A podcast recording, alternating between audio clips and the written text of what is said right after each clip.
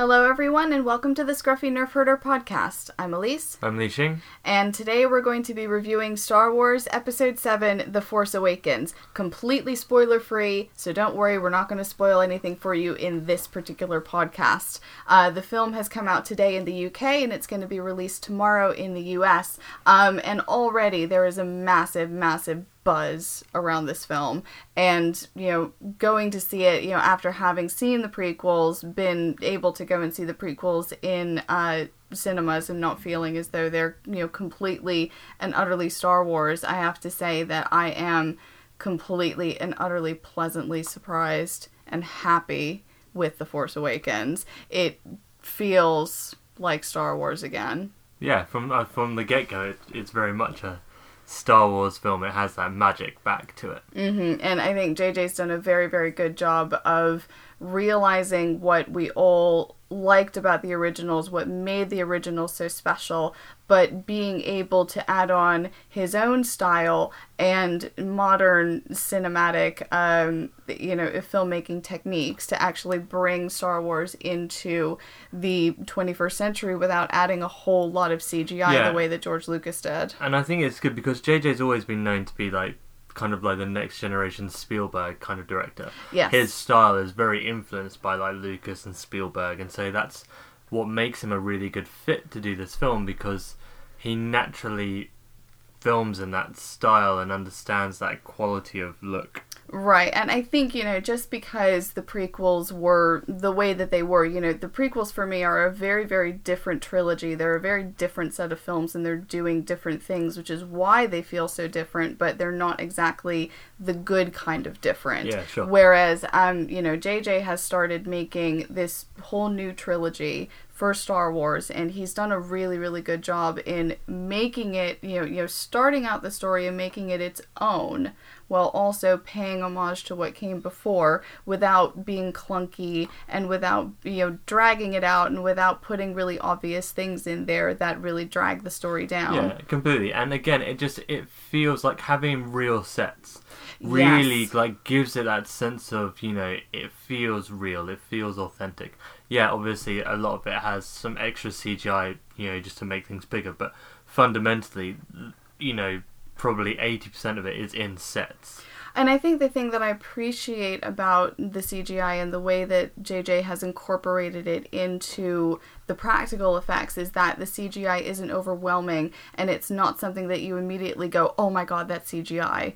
Um, and it doesn't pull you out of the story. Yeah, you know, yeah, yeah, sure. you know, obviously you have a couple of characters who are CGI and you can tell that they're CGI, but it's not as horrible as, say, No, it- Jar, uh, Jar Jar Binks. It's got to the point now where it's so good. I know in ten years' time we'll probably look at it and be like, "Wow, that looks a bit cheap," but it's so good at the moment that it, it that doesn't matter at all. Exactly. So I think any kind of worries that we had initially about JJ, you know, taking on Star Wars, I I think a lot of that was just based around the fact that the prequels weren't what we expected them to be, and they weren't as good as we were expected them expecting them to be, and there was just a lot of kind of bad blood between bringing out anything new that was Star Wars. But again, we look at what JJ was able to do with the Star Trek franchise Yeah, and how sure. he was able to reinvigorate it, and he has done above and beyond for Star Wars what he did with Star Trek. Yeah, and, and it's Force great because you know from the very start, it's a film that kind of grabs you from the start. It, Yes. It's not like a slow burn kind of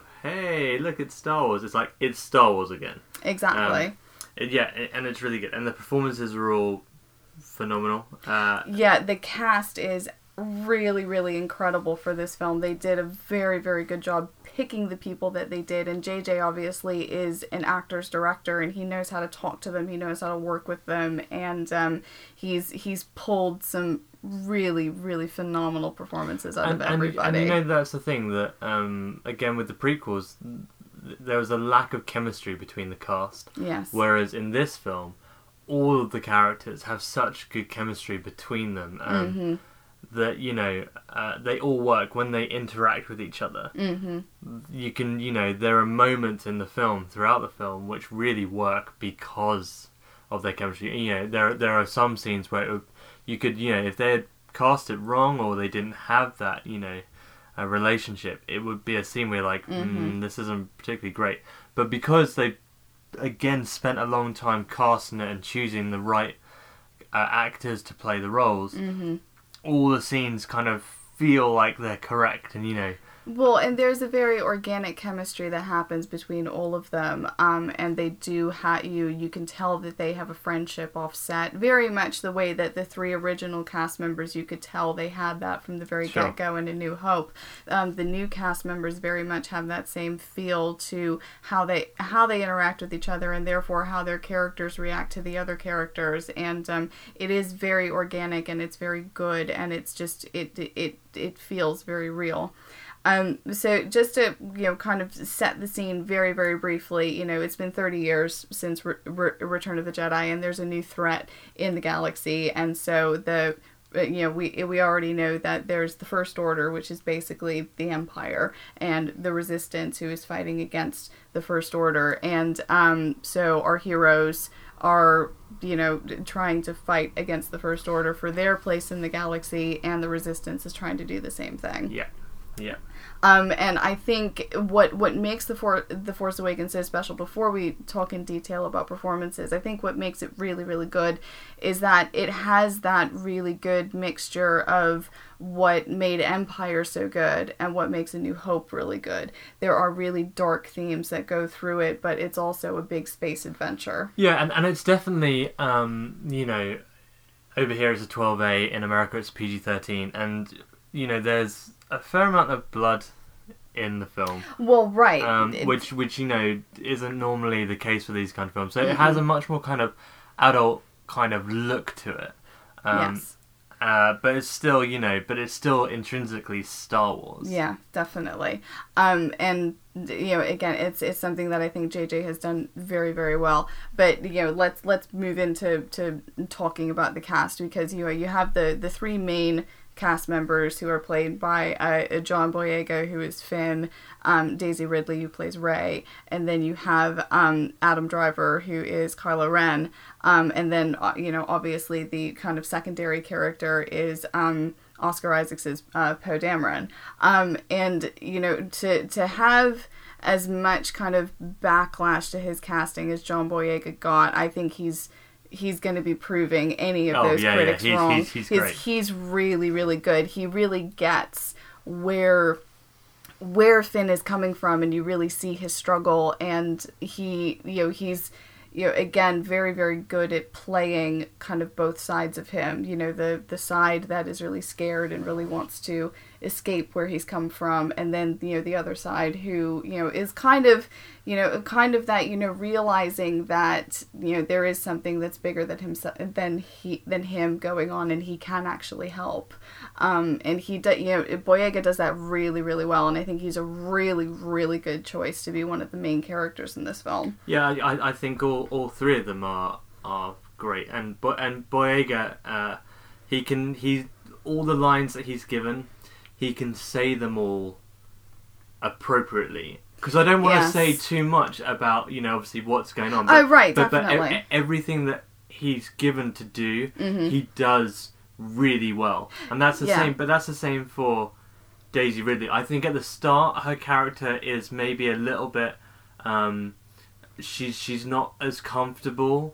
Um, yeah and as the film goes on, she definitely improves. Yeah, Um, yeah. I think just uh, you know, just as a performer, you can tell that she doesn't have as much experience as the other people that she's working with, and you can tell that this is her first big film um, because she does start out a little bit shaky, but as the film carries on and she grows into her character, you can some- really, really some- see that she, you know, really has what it takes to be, you know, to be this character. Yeah, and and um, you know she she has some great moments in the film. She has But- some fantastic moments, which obviously we won't talk about in this podcast. We'll talk more about tomorrow when the film comes out in the U.S. Um, but yeah, there are some really, really momentous moments for Daisy's character, and she plays them really, really well. Yeah, and and and then you know you get Adam Driver, who's just Adam he's- Driver's he's- he- phenomenal. he's probably the standout performance. He of- absolutely of- steals of the, film. show.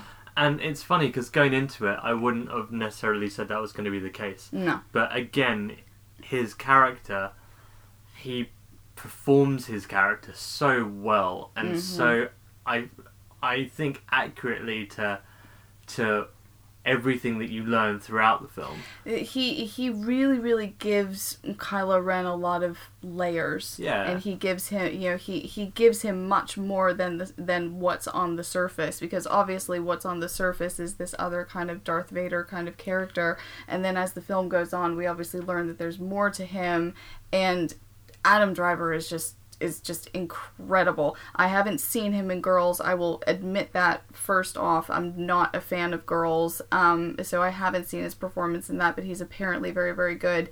Um, but you know, some of the smaller stuff that he's done that I have seen him in, he's really, really good. But the Force Awakens, I don't know what happened, but he just explodes out of this character and he's the standout performance of the entire thing. Yeah. He's fantastic. And then, but like you know, um, Oscar Isaac, again, great casting for Oscar. yes, definitely. Um, he's got some brilliant lines. Mhm. Um, BB-8, again, like I think you com- you kind of know from the trailers and the kind of promo stuff they've done with him, but BB-8 is super awesome from the get go. BB-8 is is cute. He's resourceful. He's emotive.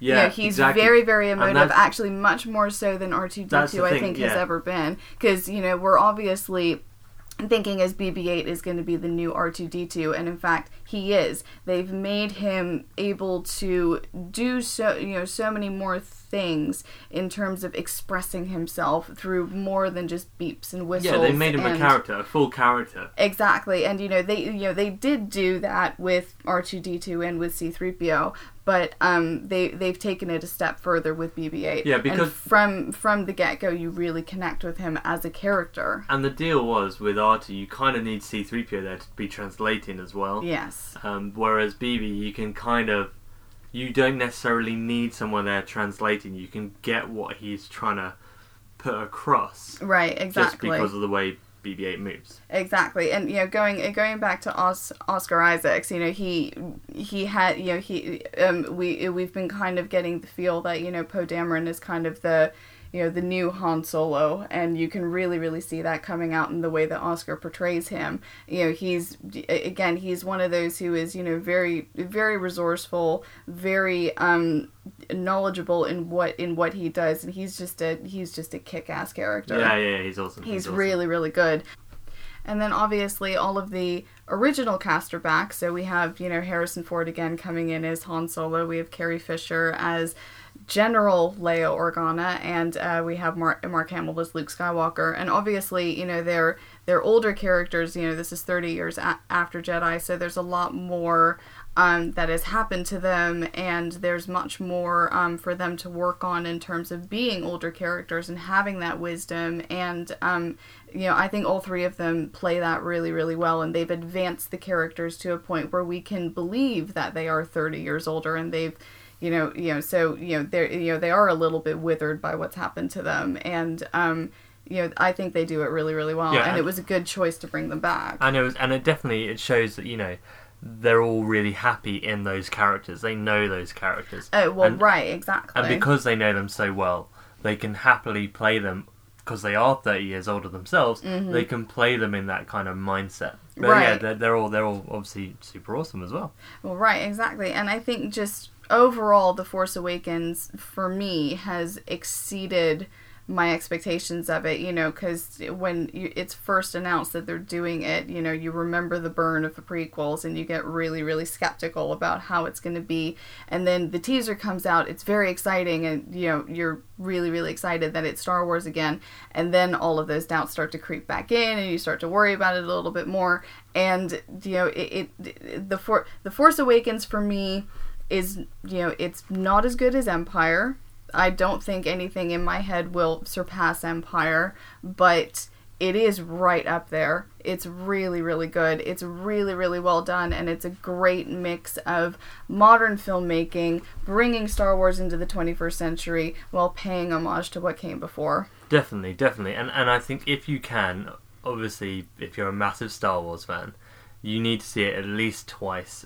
You mean you will see it more than twice, I know, but you need to see it at least twice before it really sets itself in kind of rankings for me because Definitely. a lot of the first viewing is like, oh my god, it's that. Oh my god, it's this. Oh my god, that was cool. And then when you get to once you know the story and you get to watch it again, you get to see all the little things that are in there, Right. um, and really kind of not study the film but appreciate all the other little things. Um, I think it definitely sits high up for me. I, I'm at the moment I'm probably ranking it as number two out of all of them. Empire Right. number one, then this is number two, then A New Mhm. Hope, or um, uh, Jedi. I don't know.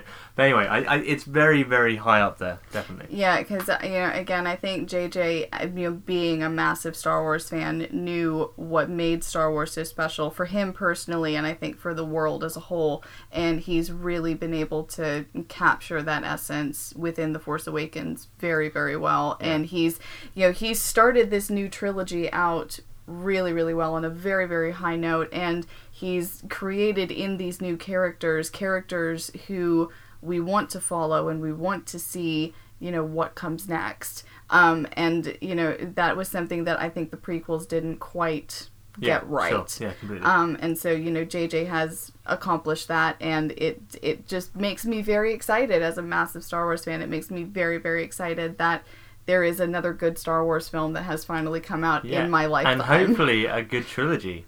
You know. Exactly. So that is our spoiler free review of The Force Awakens. Join us tomorrow where we talk in depth about the film and all of those wonderful plot points. You've been listening to the Scruffy Nerf Herder, and we'll catch you next time.